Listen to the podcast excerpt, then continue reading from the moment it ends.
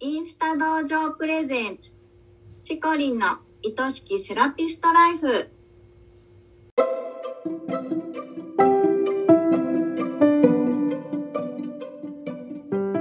セラピストの皆様こんにちは。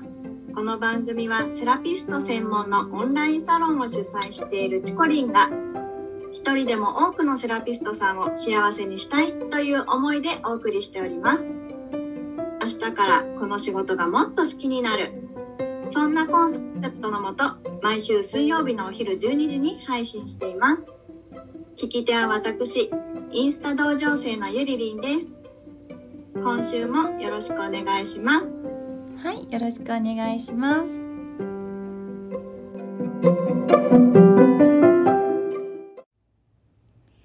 えゆりりんはあのお料理好きなの？お料理はね正直言えば好きじゃないけど、うん。好きじゃないけどでも作るよお作るお。うんなんか最近こんなの作ってるよとかある？えっとね私最近ハマってるのがねえっとねボーンボーンブロススープだよ 本当に 言えてないじゃんみたいな。言えてないけどねそううん、ボーンブロススープ？うんすごい。え、あれでしょ？あのグラスフェットのおね牛さんとかの。栄養うんこう、栄養価が高いね、うんアミノ酸とかコラゲンとか取れるそれ作るの大変じゃないの？そうなんかねずっと前から、うんあのアトピーさんとかねうんこう体がこうちょっと疲れてる時とかいいよっていう話はすごい聞いていて、うん。うん、だけどすごい難しいっていうイメージがあって。いやイメージある。全然ね手をつけてなかったんだけど、うん。もう最近本当にねあの柄をうん。スーパーに売ってる柄をうん。買ってきて、うん。もうそれをお鍋に入れて、うん。うん、でああとは、ね、ネギの青い部分と、うんうん。肉とうん。生姜とうん。お砂糖お砂糖じゃない塩とうんと入れてもうひたすらそれで蓋して煮込むだけみたいなへえ。骨骨ね。柄っていそううのはね。でなんかあの手羽元とか手うん羽先とか、うんでも全然いいし、うんそういうお肉を買ってきてうんうん鍋に入れてずーっとクツクツクツクツうん。煮込むんだけどうん。もうねお肉がホロホロになるの。わあどれぐらい煮込むの？なんか大体なんか私もネットとかで調べたら、うん。1時間半からそんなもんでなんだ。2時間とかうんうん。書いてあったんだけど、うん。ね、ありがたいことにうちはほらストーブがあったりもするから、うんうん。冬はそのストーブの上で、うん。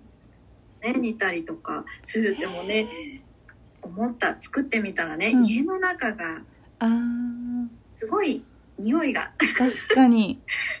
そう充獣満しちゃうから。獣の感じ？えっとねなんだろう。お酢入れるんだようん。ねだから最初はね酢の香りがへ結構えするしそうそのスープの香りもするんだよね。うん。だからお客様が来るってなった時これちょっとずっと香ってるの微妙だなと思うけど。そうそうでも本当に美味しくっていやいいね。でも施術終わってさなんかスープとか出てきたら嬉しいかも、もうなんかそれも私ねゆくゆくやってみたいなって思ってるの。へえ素敵。うん。ちょっとこうそれにねお塩とかうん。お醤油でちょっと味付けしうてん。出すとね本当になんか優しい味でね。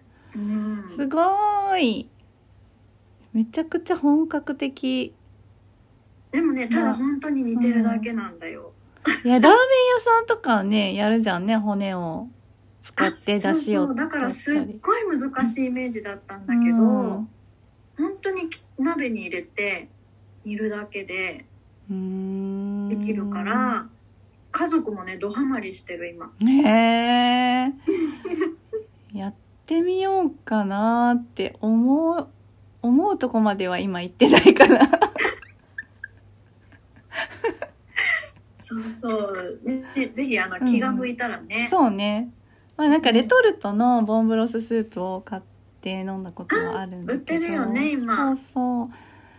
なかなかねそういうのは続かないので、うん、ねでもスープはやっぱり冬場はちょっとたくさん作ってねあのいつでも小腹空いた時に飲めるようにしとくといいよね。うん。うん。ねなんかそんな感じで作ってみたりしてるけど、なかなかねおすごい成功したって時がなくて。あ本当はなんか固まったらプルンプルンになるぐらいコラーゲンをしっかり出せるのがベストらしいんだけー。どなかなかそうならない。そうなんだ冷蔵庫に入れてたらなるんじゃない？きっと。もうだけどねならない。みたい。ちょっと今そこ私研究中、そっか。またじゃあ成功したら教えて。うん、成功したらねうん。教えるね。はいじゃあ次今日の話題に行きましょう。はい、ありがとうございます。はい、では今週のテーマは、お客様がなかなか帰ってくれませんというテーマです。お願いします。はい。えーこれね、多分まあ起業したら初期の頃に出てくるようなお悩みあるあるなのではないかなと思うんですけど、うんこれをね、私おっしゃってる方って、まあ、例えばお客様から邪気をもらっちゃうみたいな、そういうお悩みを持っている方と同じタイプなんじゃないかなって推測してしまってるんですけど、まあ要するに、何々してあげたいっていうのが強い方に起こりやすい現象だと思います。もっと言うと、何々してあげないとこの人に悪いとか、何々してあげないと私が嫌われちゃうとか、ネガティブなモチベーションがベースにあるタイプなんですね。もうん。まあ、つまう、り、自分のペースで物事を進めることに対して、相手に悪いとかねそういう罪悪感を感じちゃう性質があるってことです。はい。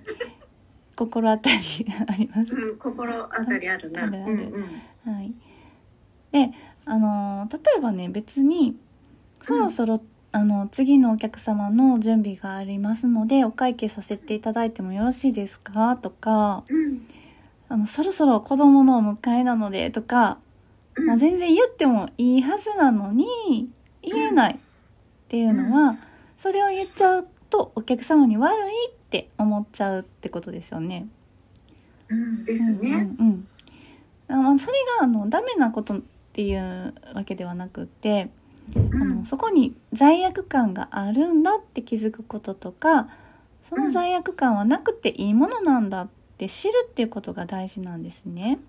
うんあの自分にとってそういうのはあの生きにくくするためのいらない信念なので、で手放す方が楽なんです。うん。まあ、とはいえ長年積み重ねてきた癖みたいなのを簡単に手放すっていうのもちょっと難しい話だと思いますので、うん。はい。今日は、えーお客様のスムーズなお帰りを促すためのスマートなご案内をいくつかお伝えしたいと思います。はい。はい。えー、なんだろう？うん、まずねあの施術前とか最初のカウンセリングの時にお客様のご予定を確認します。はい本日は14時頃に終わりますがお急ぎではありませんか？とか、はい。うん、まあこれはどなたにも聞かれるといいと思います。うんでお客様が「今日はこの後何もないので大丈夫です」とかおっしゃる時は「あありがとうございます」って次のお客様が15時からなので14時半ぐらいまではごゆっくりくつろいでくださいねとかそういうふうにお伝えしておくのが、まあ、一番スマートかもしれませんよね。でもしそういう前置きをすることをまあ忘れていた日とかねう。うんん、あのそのまま施術が終わってしまった場合っていうのはやっぱりお会計とか次のご予約の確認とかその日のその後のご予定とかっていうのを切り出すことでそろそろ帰らんとあかんねんなって感じていただけることが多いです。でお客様がもしあの楽しくお話をされている場合はちょっと話のね流れを見ながらいつも田中様のお話ってすごく楽しいからあっという間に時間が過ぎてしまいますとか言って。で思い出したかのように「あ次回のご予約ってお伺いしても大丈夫ですか?」とか、まあ、切り出すといいと思いますし。うん「あそうですかなるほど確かに」とか言いながらあの、ちょっと立ち上がってねお会計とか予約台帳の準備を始めるのも全然いいと思います。うん。あともしあのお化粧品のサンプルとかそういうのを渡してあげるものがあるんだったらお客様とお話ししながら目の前で可愛くラッピングしてあげたりすると、ね、お客様のあの気分を損なうことなくちょっと会話を切り替えるっていうこともできますよね。あですね。うん、ただお客様がここでお悩みを話してたりとか深刻な場合はやっぱりなかなか切り上げられないと思います。うん。うん、まあああのーそういったことを、まあ、避けるっていうのが狙いであるならば、まあ、なるべくあの自分が明るい雰囲気でいるように努めるっていうのはあの一つの方法かなとは思うんですけれどもうんあのやっぱりその心を開いてあ自分の悩みとかそういったことをお話ししてくださってる時にやっぱりねあの流れを止めてしまうですとかやっぱり中途半端に会話を切り上げてしまうっていうのは、まあとてもやっぱりがっかりされることではないかなと思うので、まあ、うん。そういう時はねもう潔く諦めてもう最後まで聞くっていう覚悟を決めた方がいいなと思います。うん。うん、次に時間が迫ってる状況だったとしたら、うん、どうしたらいいんですかね？そうですね。あのそこはね、やっぱりあの施術が終わってからお客様がその帰られるまでの間に何分、例えばまああの施術が終わりました。でお着替えにご案内しました。そこから30分はいてもらっても大丈夫だけれども、その30分を超えてしまうと次のお客様に差し障るのでここはちゃんと30分で切り上げないといけないなっていうのはもう自分の中でちょっとビシッと決めないとダメなんですよ。ううんん、なのでその時はやっぱりその流れを作る30分の中での流れっていうのはこっちが作っていかないと、うん。うん、やっぱりお客様の、あのー雰囲気に流されるっていうことをしてしまうとやっぱり次のお客様に差し支えてしまうと、うん。それはそれでね信頼を失ってしまうことにもなりかねないのでうん、あのーなるべく時間がない時はやっぱりそういう深刻なお話にならないように持っていってあげるっていうのがうん。こう逆に親切なのかなとも思います。うんうん。うん、そうですよね。中途半端で切られちゃったらね。そうですよね。余計に相談しなきゃよかったってなっちゃいますもんね。そう。だから時間がない時にあのお悩みを聞き出すっていうのはやめてあげてほしいです。逆に親切にね。そう、う。ん。なのであのもし本当にあのはもう思った感じに進まなかったっていう時はうん。もう正直にあの本当に申し訳ないんですけれどもって次のお客様が何分後に見えてしまうんですねって。でも今日のお話はあの必ずまた続きがしたいですしあの私も気になりますので、またちょっと後ほどねあのメッセージ差し上げてもよろしいですか？みたいな形でフォローされるといいんじゃないかなと思います。うーん。うん、そうするとそうですね、うん。ちょっとこうあそっか気にかけてくれてるんだっていうのは伝わりますよね。そうですね。やっぱりあ自分もちょっとあのタイミング悪く喋りすぎたかなうんうん。みたいな感じに思われると思います。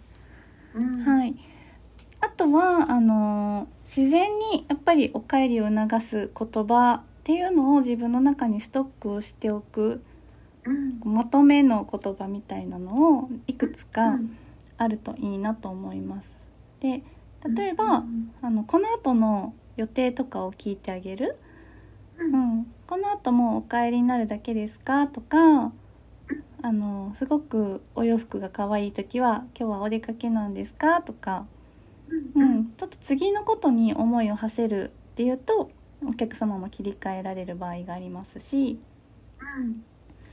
あとは「今日は久しぶりに来てくださって本当嬉しかったです」とかうん。うん、あの今日のご体調を見見てあのねちょっとセルフケアおすすめのセルフケアがあるので後ほど LINE させていただきますねとか、うん。うん、今日はね血行が良くなっておりますので水分たっぷりとって早めにお休みくださいねとか、まあうん。そういったまとめの言葉っていうのをいくつかご用意し,、しておくと大丈夫かなって思います。うん。うん、どうでしょうか？うん。なんかあの逆にね、うん。あいつ帰いつ帰るのかなってこうそう そわそわね、うんされてるのって伝わるじゃないですかきっと。そうですよね。あこうそういう言葉がけをうんしていただくと、あなんかあそっかそろそろかなっていうふうにうんお客様側も気づいてくださる？そうですね。うんあのなんかこの人早く帰ってほしいみたいで追い返されそうやわうんとかってあんまりねなんか思わないと思います。やっぱりうんあの予約のこととか気にしてくださる方の方が多いんじゃないかなと思うので、まああとはね、まあ、やっぱりあんまりこう暇な風に見せない方がいいかもしれない。セラピスト側のこういろいろなうん立ち振る舞いだとか、そうですねやっぱりこう時間きちっきちっとしねあの仕上げてる人に対してはやっぱりお客様もそういうスタンスで来てくださるんですけどやっぱりあの全部がこうなあなあになってしまうような方のところではお客様も、あのだらっと過ごしてもいいのかなっていう風に取られてしまう可能性もありますよね。うん、そうですね、うん。はい。そこもセラピスト側が気をつけるところですね。そうですねやっぱり自分の振る舞いがその現象を作り出してるっていうことも知っておかれるといいと思います。はい、ありがとうございました。はい、ありがとうございました。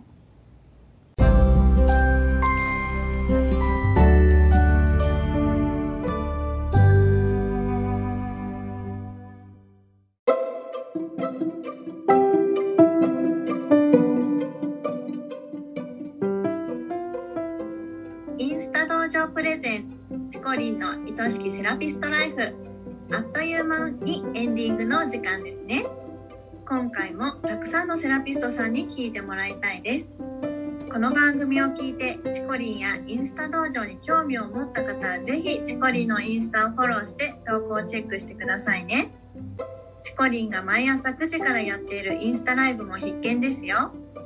番組ではリスナーセラピストさんからのご質問やお悩み相談も大募集しています。100名以上のセラピストが所属するインスタ道場主催のチコリンが時に寄り添い時に辛口で解決のヒントをお伝えします。番組の公式 LINE を登録しそちらから送ってくださいね。インスタの DM からでももちろん大歓迎です。それではチコリンの愛しきセラピストライフ本日はここまでです。また来週お会いしましょう。